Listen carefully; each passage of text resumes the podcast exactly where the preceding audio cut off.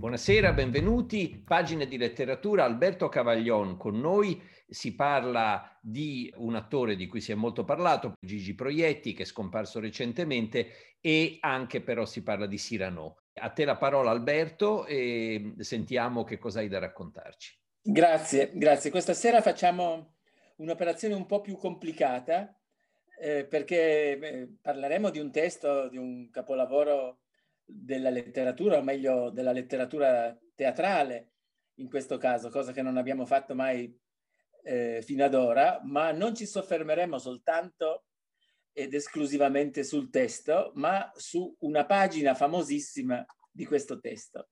Avevo già in mente da molto tempo di spiegare perché eh, questa pagina del Sirano è molto importante anche per la storia dell'ebraismo e avevo voglia di riascoltarla. In questi ultimi tempi l'ho rivista su internet eh, in francese come bisognerebbe leggerlo, ma anche con le, le interpretazioni di, di, grandissimi attori, anche nel cinema. Più recentemente il Cyrano è stato, è stato messo in scena con Depardieu, un Depardieu ancora giovane e meraviglioso e quindi bisogna ascoltare anche questo, bisognerebbe, lo si può fare anche su internet anche questo. Ma diciamo intanto qualche cosa di questo testo teatrale, scritto in versi da Rostand, Edmond Rostand nel 1897, chiude il XIX secolo. E, brevemente la trama è, una, è un'opera dal punto di vista linguistico, come vedremo, modernissima, ma è soprattutto un'opera, una storia d'amore.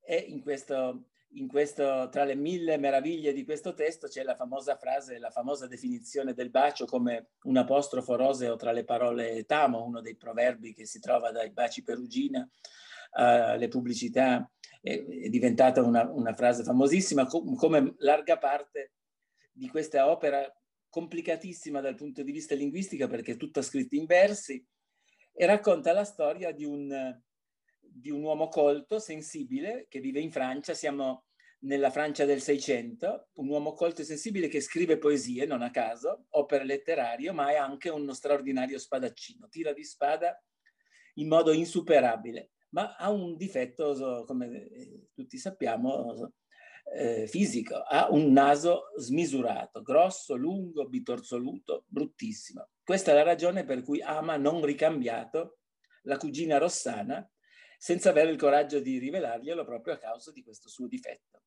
E quando decide finalmente di farlo, di, de- di dichiarare i suoi sentimenti, Rossana gli rivela di essere innamorata di un altro, di Cristiano, un giovane cadetto militare, questo bellissimo, privo di difetti, ma anche privo di spirito e incapace di dichiarare il proprio amore. Allora Siranoi ricorre a uno stratagemma, scrive per lui delle meravigliose lettere d'amore perché fa valere le sue qualità di poeta e di scrittore, e una, not- e una notte sotto il balcone, altra scena famosissima, un colpo di teatro meraviglioso, su- che poi è stato parodiato in tanti modi, anche in tanti film eh, e commedie italiane, no? suggerisce le, le, più belle frasi da innamorata Rossana che stava sul balcone e che rimane conquistata da frasi che pronuncia Cristiano, ma che sono di Cyrano. Il problema è che a un certo punto Rossana è così conquistata dal, dalla, dall'innamorato che non sa esprimersi, lo sposa, ma lo sposa alla vigilia della partenza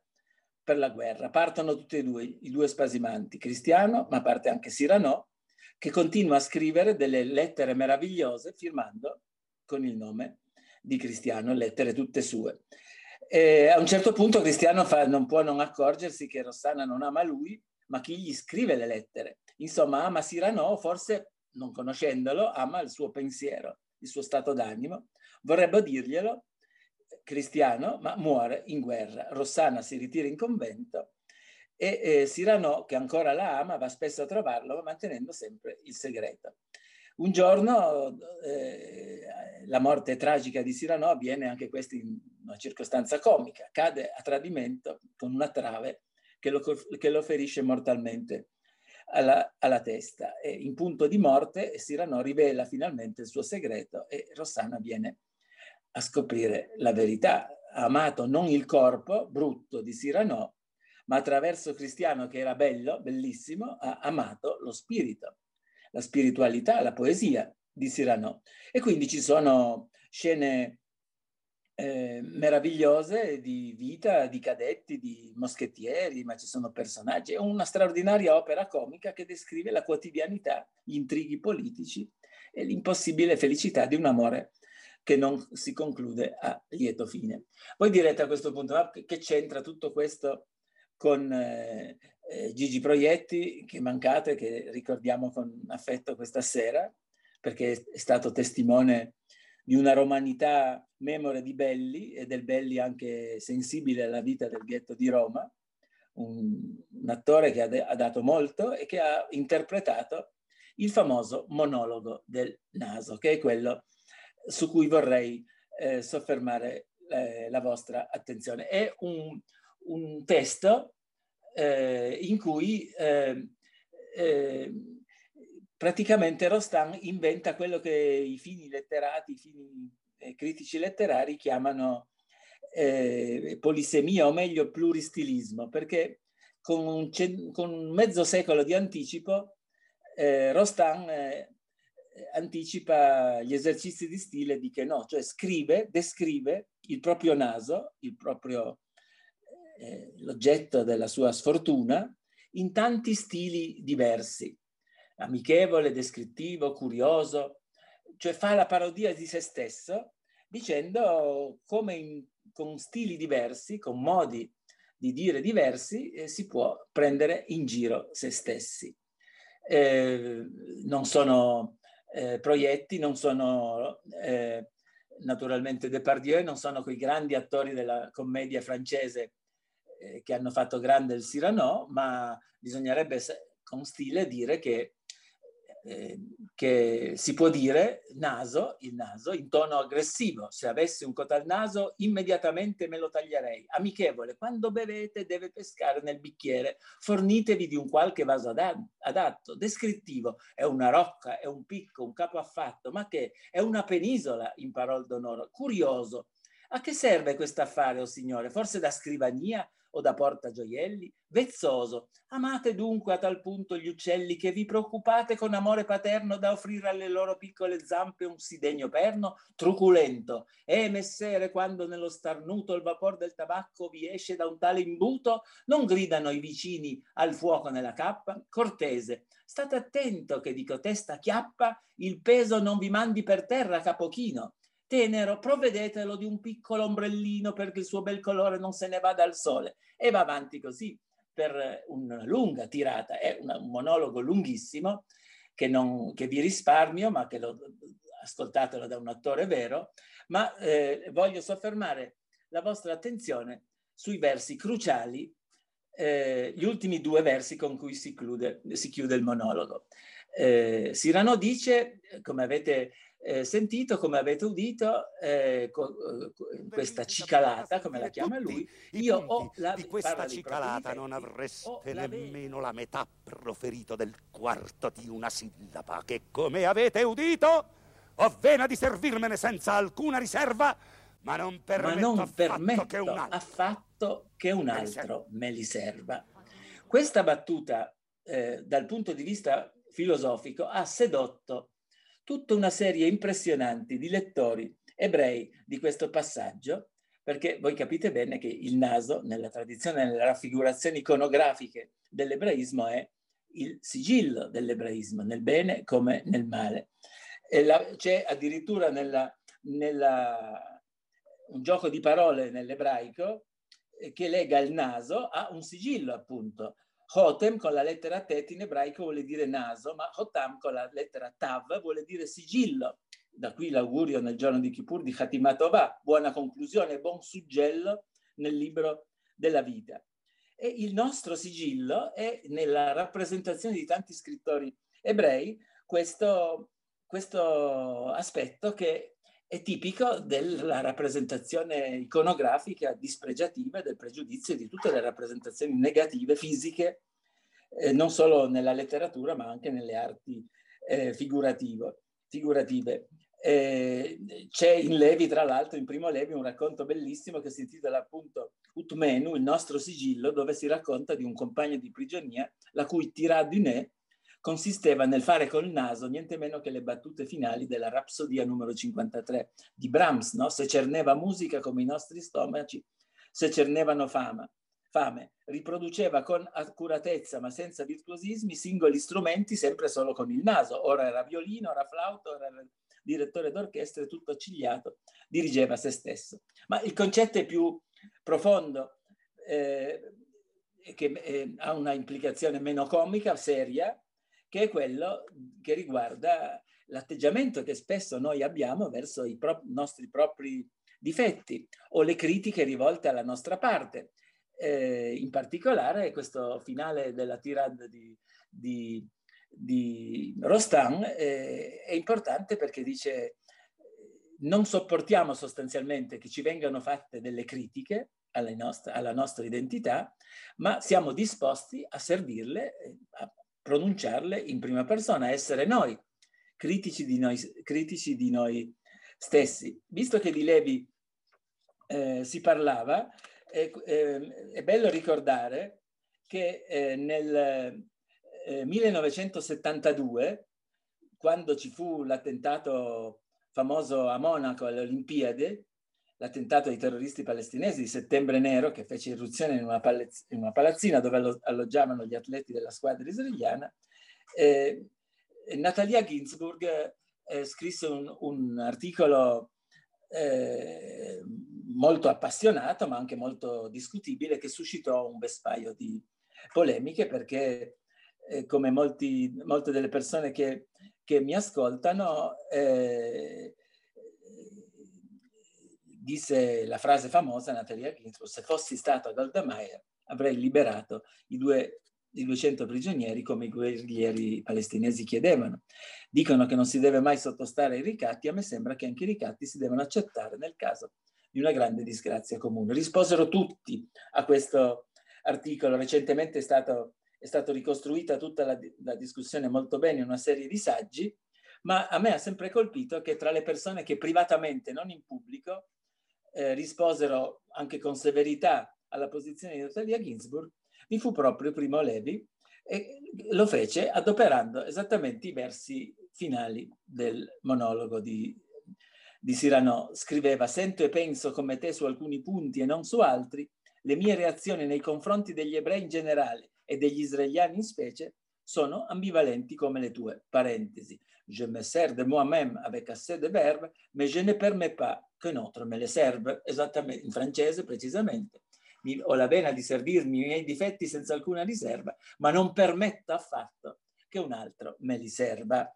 Eh, è tutto un gioco di specchi che porta lontano, porta soprattutto a, questo, a questa capacità stilistica di raccontare eh, sti, con stili diversi un'esperienza di vita. È stato detto eh, giustamente, è stato Eco il primo a dire che negli esercizi di stile di Queneau eh, il modello di Rostand è, è, evidente, è stato evidente, eh, perché ci insegna a esprimerci, a cambiare, a cambiare stile e a rappresentare i propri difetti in modo diverso, ma rappresentarli in prima persona.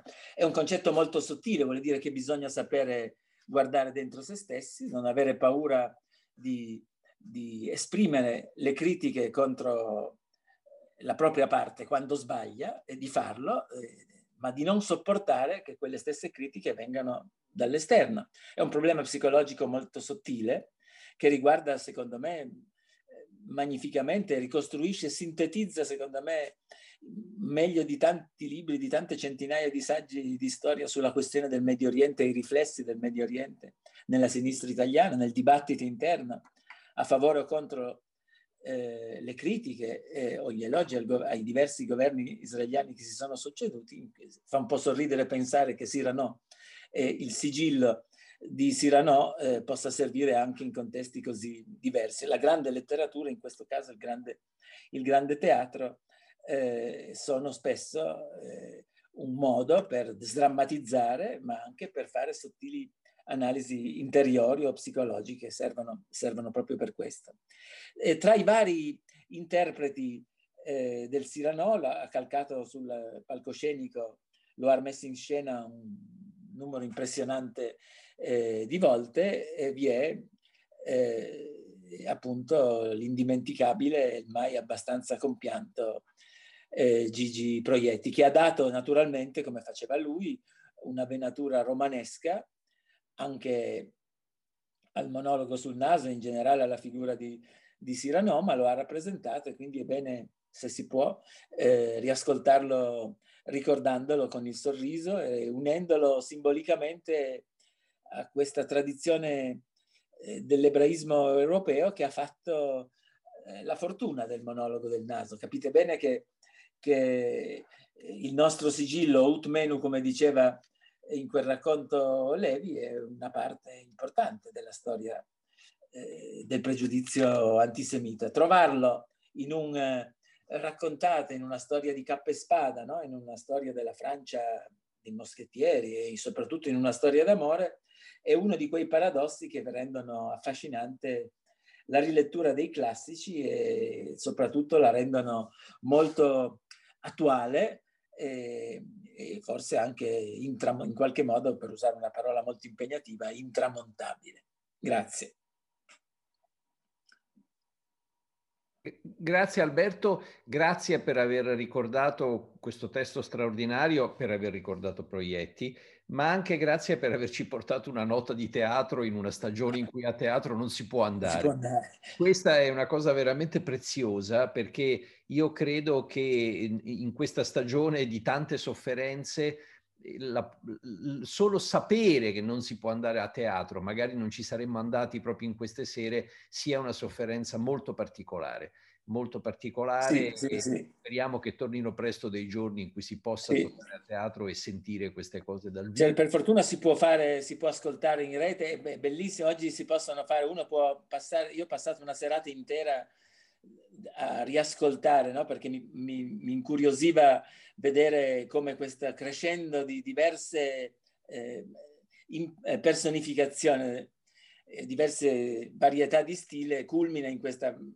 solenne dichiarazione di capacità autocritica, di capacità autoironica, di mettere se, stesso, se stessi anche alla, alla berlina. No? E si può fare in un'ora una passeggiata, una scorribanda in rete sentendo in inglese, sentendo voci eh, primo novecentesche dei primi attori che hanno fatto.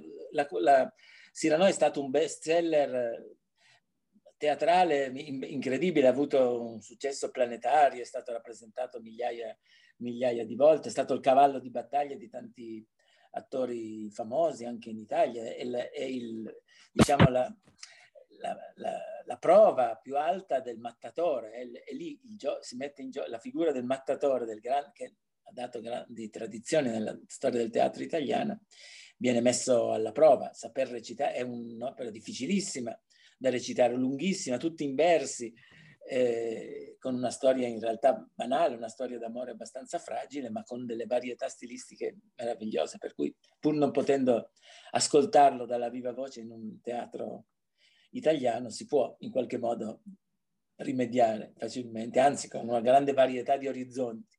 Certo, ti devo confessare che credo che cederei a tutte le consolazioni che la rete offre, che sono sicuramente sì. importanti, e adesso cerchiamo anche di darne saggio, combinando insomma questa tua eh, eh mini lezione con, con un assaggio di, di, una registrazione disponibile in rete, però credo che scambierei molto volentieri tutto ciò con la possibilità di certo, poter tornare. Certamente, certamente. Speriamo, speriamo, che torni. Speriamo presto. E, speriamo presto. E, e, e, grazie di essere stato con noi. Grazie a voi. Grazie, grazie. di averci ricordato queste cose. do appuntamento a tutti gli ascoltatori a presto con le nostre trasmissioni. Sono Guido Vitale, un giornalista il direttore della redazione giornalistica dell'Unione delle Comunità Ebraiche Italiane e del giornale dell'ebraismo italiano, Pagine Ebraiche. A presto!